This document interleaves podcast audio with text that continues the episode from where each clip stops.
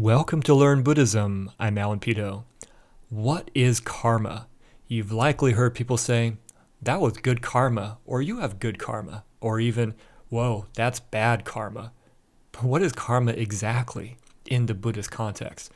Well, as I just mentioned, you've heard in our secular society karma being used in all different types of ways. I've even heard it being used in different religions.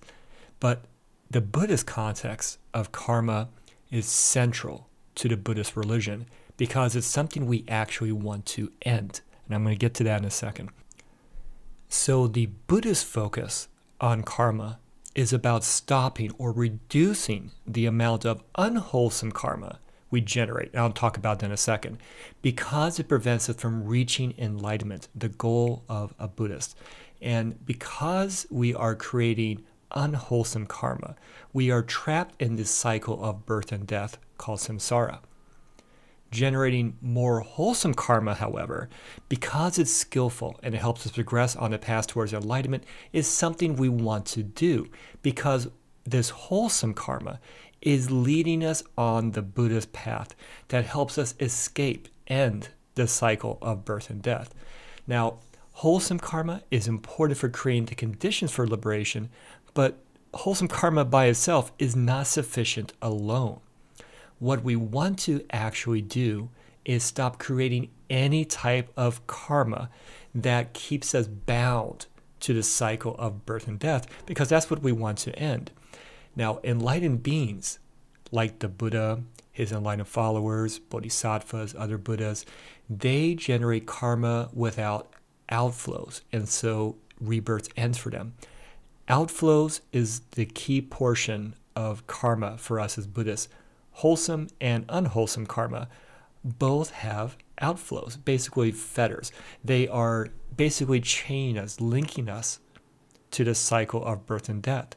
What an enlightened being does, they can truly see fundamentally how our world works, existence works, how things, how they interact with things.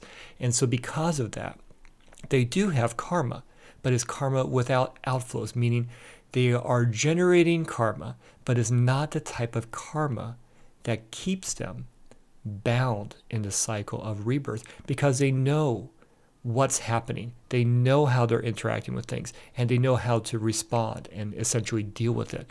But us, you and me right now, we don't. No matter how far along you probably are in, in the Buddhist path, maybe a little bit more than than others, you might be able to reduce this. But because we don't truly fundamentally understand things, and because we are interacting in very unskillful ways, our karma is binding us to the cycle of birth and death.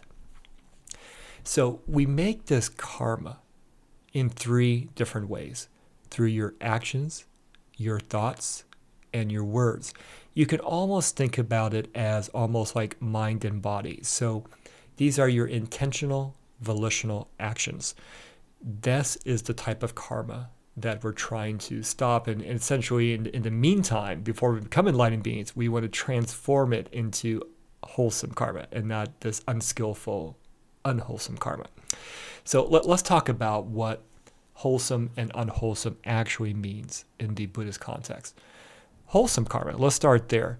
This is karmic actions that are based upon generosity, compassion, kindness, sympathy, mindfulness, and wisdom.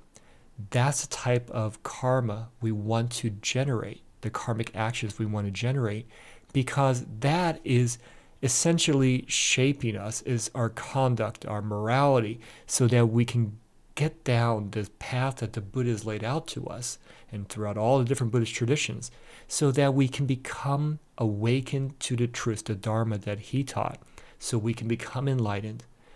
We can blow out the three fires of greed, anger, and delusion and realize our true, natural, peaceful state of nirvana, which is absent of the three fires.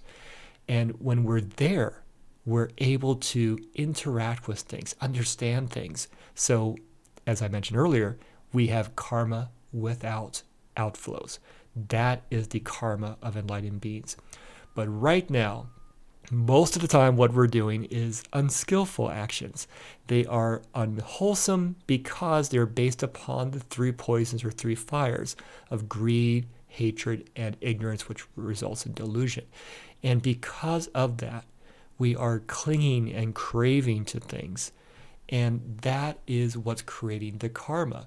Because we we don't understand things like impermanence in Buddhism.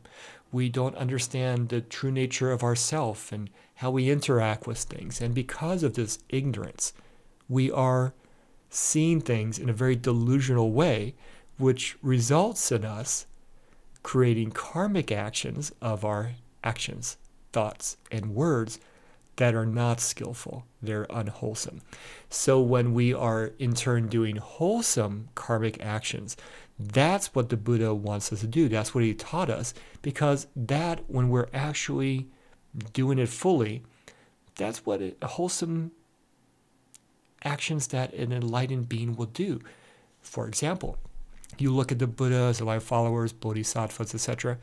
Yes, you see generosity, compassion, kindness, sympathy, mindfulness, and wisdom, don't you? When it comes to them, that's what we want to do. But because we're not awakened, because we're not enlightened, we're trying to do these wholesome karmic actions based upon Buddhist practice.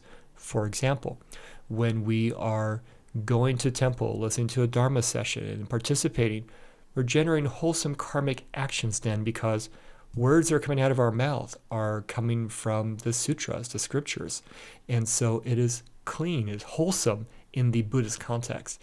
When we are listening to things and interacting with other people, perhaps at a temple in our lives, that are based upon the five precepts. Wholesome. So that's what we want to do because it's helping develop us, train us, and shape us so that we can become more attuned and more ready to understand the truth and become enlightened beings. And so it's a gradual process. It's almost sort of like polishing a jagged rock. You know, that jagged rock is really all that unwholesome karma that exists that we have to kind of shape down.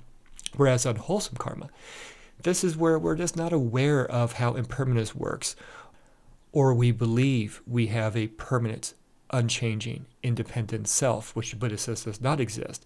And because of that, we do all these karmic actions to kind of reinforce that belief. So as a result of these karmic actions, we're going to have different types of results. There's negative karma. And as I mentioned in the beginning of this podcast, you heard me say, oh, bad karma or good karma, right? We don't look at it that way in Buddhism.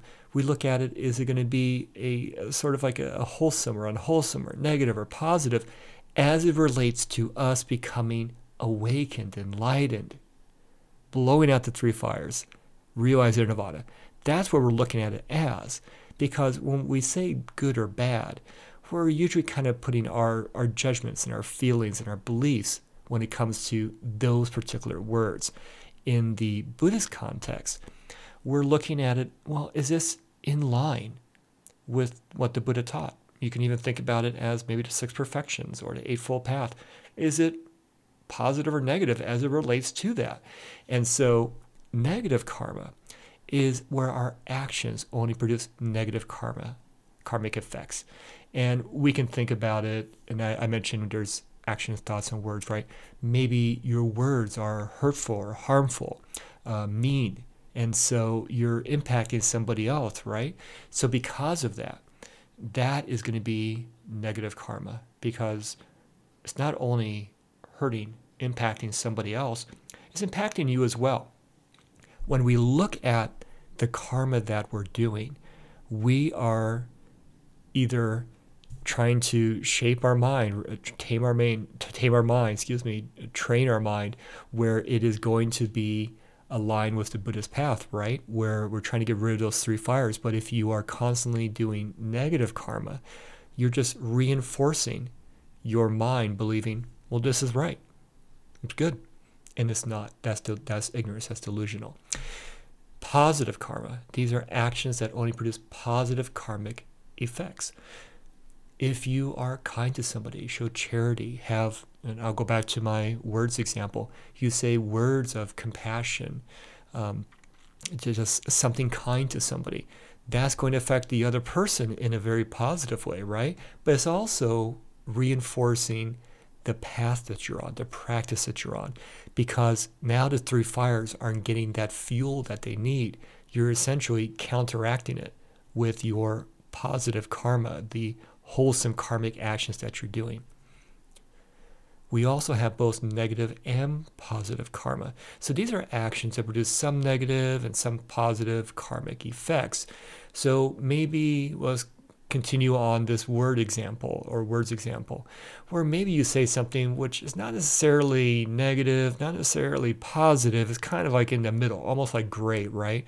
Where somebody could take it either way well, maybe you're not necessarily harming somebody or rein, uh, help, you know, making them feel better or reinforcing, show some kindness. And so that person is maybe a little confused by that. So you're not necessarily doing anything that's neither negative or positive. So it's kind of canceling it out in one way, but it's also existing in two separate ways because you may not be aware what you're doing, but as you are practicing Buddhism more, understanding the scriptures and, and, the path and the teachings, you're like, that wasn't the right type of karmic actions I should have done. But right now, we don't. Maybe we have a selfish reason that we said it in a particular way or did an action a different way where we go well it didn't really hurt them you know but it didn't really make them feel good either or help them well that's not what we want to do because it's not really doing anything beneficial. And that kind of goes into the other one, where there's neither negative nor positive karma. Now, this is what we want to do. This is known as karma without outflows. This is the karma of enlightened beings, such as the Buddha or his enlightened followers. So, when we had negative karma, positive karma, or both negative and positive karma. Maybe there's like a mixture inside there, or maybe said something kind of mean, but then kind of said something kind of nice, maybe. Well, it, you're still generating karma. That's still existing. Where you're generating neither negative nor positive karma, this is karma without outflows. And it sounds kind of unusual. You're like, well, shouldn't the Buddha, for example, be generating positive karma? Well, he's generating karma, but it's not ones that are bound by the belief in a permanent, unchanging, independent self, or where we have a belief in this idea that things are permanent and they're never changing. And to different nuanced ways, we, we believe that. And that's what we're trying to essentially break down and end in Buddhism is that belief in a permanent, unchanging, independent self and that of other phenomena. And that's very challenging to do. So an enlightened being fully understands that. It's almost like you have that dirty window that's now clean and you can see out of it. They're generating karma. And we can go back to that wholesome karma example as generosity, compassion, kindness, sympathy, mindfulness, wisdom. Right, they're doing that, but they're not doing it in ways that they feel will benefit them. So let's go back again. Positive karma and wholesome karmic actions. Let's talk about that often why we're doing that is to benefit ourselves because we want to maybe become enlightened. Maybe we want to have people think good things about us.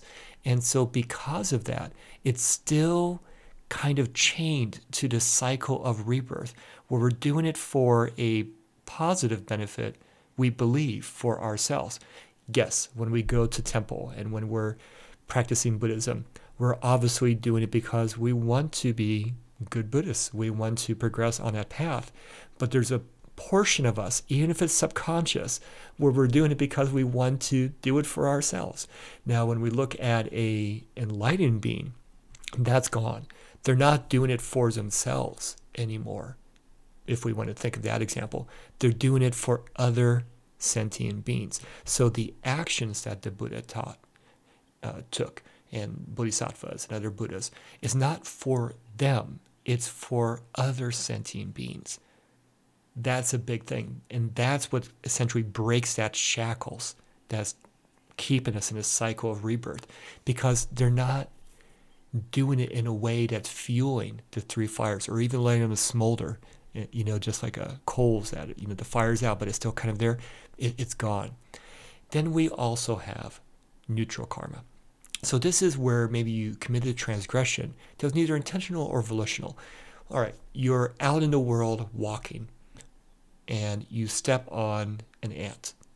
Well, you didn't mean to step on that ant in, in an intentional and volitional way.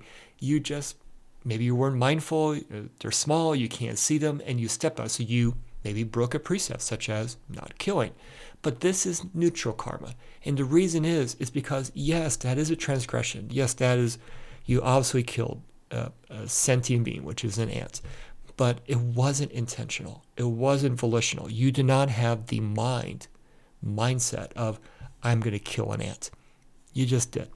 You know, so do we in Buddhism repent for things like that? Of course. That we, we want to be aware of our actions. We want to constantly shape our mind. And that's why you see Buddhists go to temple. They're repenting. And so they're bringing up these transgressions so they're aware of it, giving it to the Buddha or Buddhas and Bodhisattvas, you know, to help them in that way. But it's really so that they're aware of it and they, they let it out. So that neutral karma, maybe we said something and, you know, it wasn't in a way where – it was intentional volitional. But yes, it, it could have generated some maybe in, in, this example I gave earlier, some you know negative karma in that way. But when we're talking about it in this neutral karma way, it wasn't something that you did that was again intentional or volitional. So we have to think about it in the context of all these karmic actions. What is it doing to your progress on the path? So that neutral karma, obviously, we didn't want to kill something, right? We didn't want to kill that ant, but we did. But it wasn't in a un, uh, unwholesome, negative way. It was neutral. So even though we killed that ant, that, that, that being died, right? Uh, or you said something, or whatever the case might be in, in the neutral context. But when we look at the negative or positive, for example, they exist. Right now, we are shaped by past karma. So, in the cycle of rebirth, we are just the latest temporary incarnation of uh, this existence, right? So, I am not the same existence as it was before and before and before and before, but I'm shaped in its current existence by all that past karma, either the trace impressions of it, it's basically the stream of consciousness, trace impressions of it, or the future potential of them. So this can get a lot of people very challenged. They're like, well, wait, I have this lot in life, or I look this way, or this happened to me because of past karma. And yes, you know, in, in the Buddhist context, that's what it is. It's the past karma. We can't do anything about that. We can't do anything about maybe this unwholesome karma, maybe this negative karma that existed in the past. Can't do that. Is it going to affect us? Yes. Uh, but maybe you have this karma is like seeds. Maybe it hasn't came to fruition yet. Some have, some haven't. So what we're looking to do as Buddhists is to work on that wholesome karmic actions. Because again, you know, we can't really do anything about the past karmic actions that we've been given. It's almost like somebody handed you a baton in a relay race. That's now yours, right? So you have it. But what you can do is your actions in this current existence. And the example that I, I love, that I heard about and I love giving, if you see or have a glass of water and it's filled with salt, well, the salt you can just relate to negative karma. You're not going to be able to drink that. That's going to be really too salty to drink. But if you were to dump that water, that glass of water, into a bigger glass and fill that up with clean, fresh water, you're slowly starting to dilute that salt, that negative karma, because you're putting in wholesome karma. So the negative karma doesn't go away, but you can start working on wholesome karma. And this can also benefit future existences. Right now, maybe you are listening to this podcast and learning about Buddhism because of some positive karma, some wholesome karmic actions that were aligned with the Buddhist path, very possibly. So, what we're looking at are two different things here when it comes to karma. We are trying to essentially stop generating any type of unwholesome karmic actions which result in negative karma so that we can now generate wholesome karmic actions which are positive, which are leading us towards that path towards enlightenment. We're doing that all right now. But we're also focusing on the future. So, Venerable Thich Nhat Hanh, I, I love where he said this. He said, you know, the only true possessions we have are our actions. He's talking about karma. So everything you think you have right now, even your beliefs, your ideas, your your hair, your home, car, whatever, these are all impermanent. But what you do have control over, what you do possess, what what continues on is karma. This is the powerful thing inside Buddhism that we control that by our actions, thoughts, and words. And we've seen that throughout Buddhist history that that absolutely can be done. And so this is what we're trying to do. Now, as a layperson Buddhist uh, like you and me, we are going to be caught up in the everyday life and everyday world that maybe a monastic may not be, where they're fully inside the Buddhist religion and can practice in different ways, we're going to be experiencing a lot of different things, right? So it's very easy for us to slip up on our actions, thoughts, and words, these, these karmic actions that can result from that. So that is why it's a constant practice, constant, constant, constant.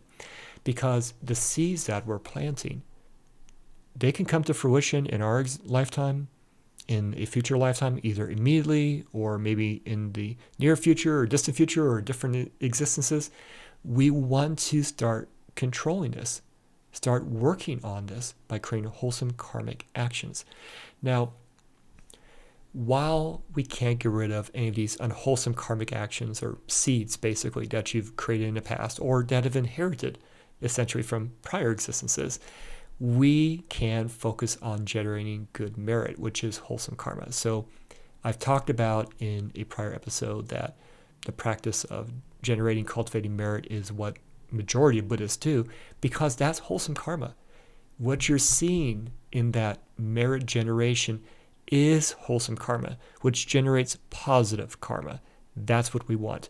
We are essentially in a battle with this fire, the three fires of greed, anger, and ignorance, and the delusion that it causes us. And so we fight that fire by cultivating, generating merit, which is wholesome karma. And just like the example I gave, where you're pouring more clean water in that glass full of salt, we can do that. We can blow out these three fires. But it takes effort, it takes time. But also, don't worry thinking, well, if I can't be enlightened this lifetime, this can be a lot of work. Well, you are making progress. You're going to see many Dharma friends at your temple, for example, or other Buddhists, where you see their, their conduct their actions are more aligned to the wholesome side and generating more pulse positive karmic effects, right? So you can really shape this current life that you're in right now. Yes, it may not get you to enlightenment, but you can get very close and you can also benefit future existences with it. Do you have any questions about karma? I'd like to hear from you. You can respond to this podcast on Spotify or send me a message on my website, alanpeto.com. And I look forward to talking with you in our next episode. Thank you.